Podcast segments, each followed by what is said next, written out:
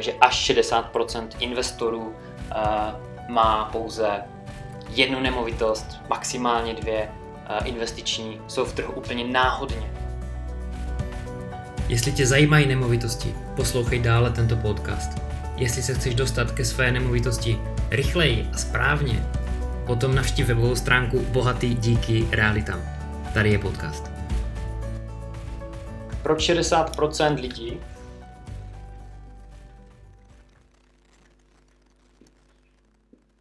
to až 60%, jo? je to prostě, uh, u nás tyhle statistiky moc neexistují, uh, tyhle statistiky se shodují, nebo takhle, tahle statistika je především z Británie, kde uh, lidi jsou hlavně podobní, i u nás, i tam, i všude jinde na světě. Lidi mají prostě podobnou mentalitu, co se financí týká, co se týká osobních financí, investování a tam banky, pravidelně obrovské banky hypotéční zveřejňují tyhle data, což je úplně skvělé, u nás to prostě není.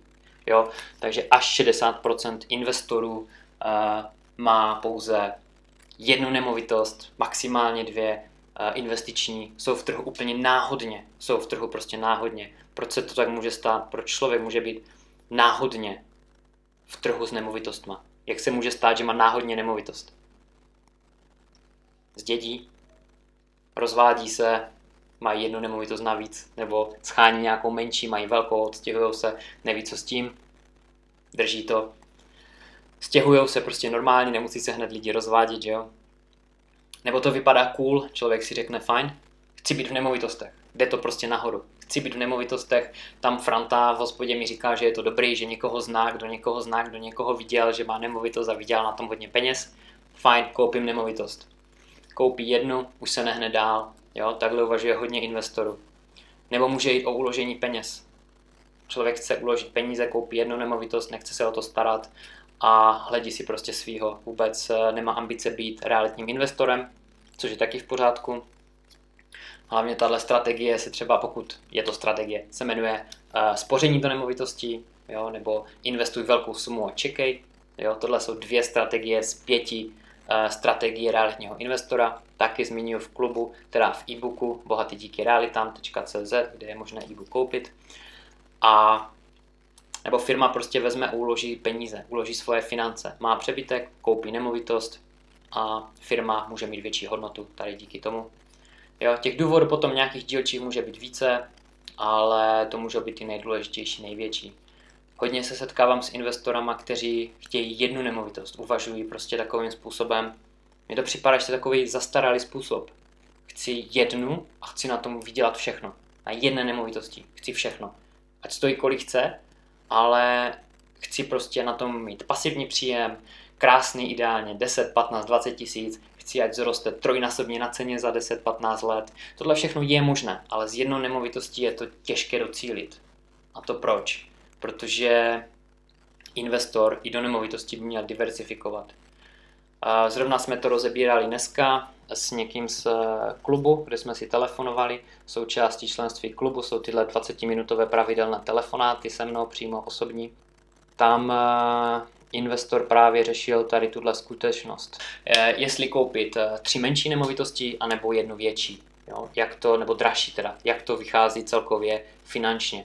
A já jsem na to odpověděl, jaký je další krok. Jo?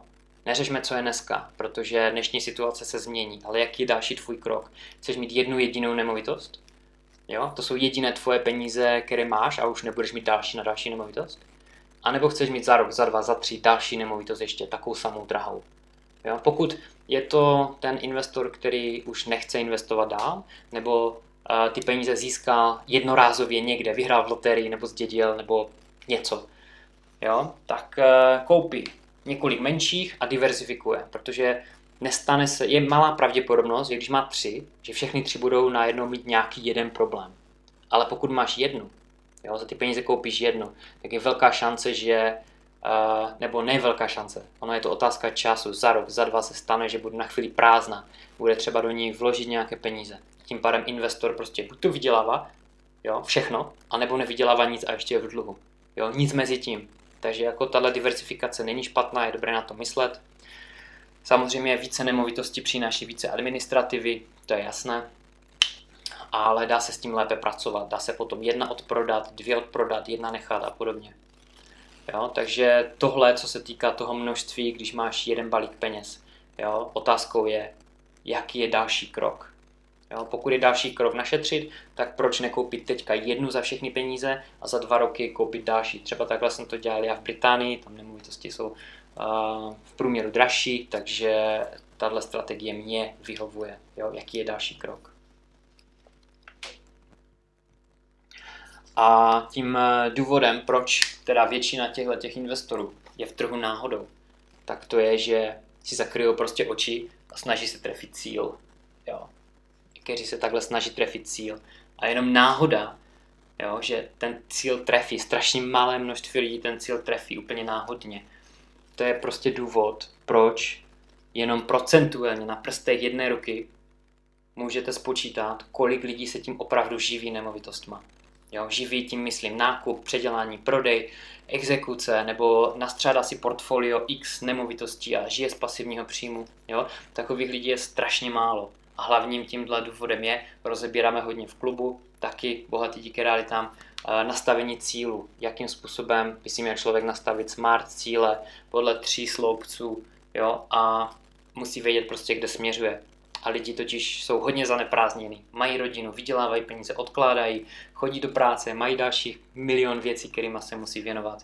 A nevěnují se prostě těm nemovitostem. A to je velká škoda právě. Beru to jako jenom druhotnou nějakou věc. Teď máme peníze, jo, hele Pepo, kupme nějakou nemovitost a, a uvidíme, jak bude. Jo. Říká se, že to prostě vydělává, říká se, že to roste na ceně, tak jedno kupme a uvidíme za 10 roků jo, a už se k tomu nevrátí nikdy třeba zpátky. Jo, takhle vlastně končí uh, většina investorů.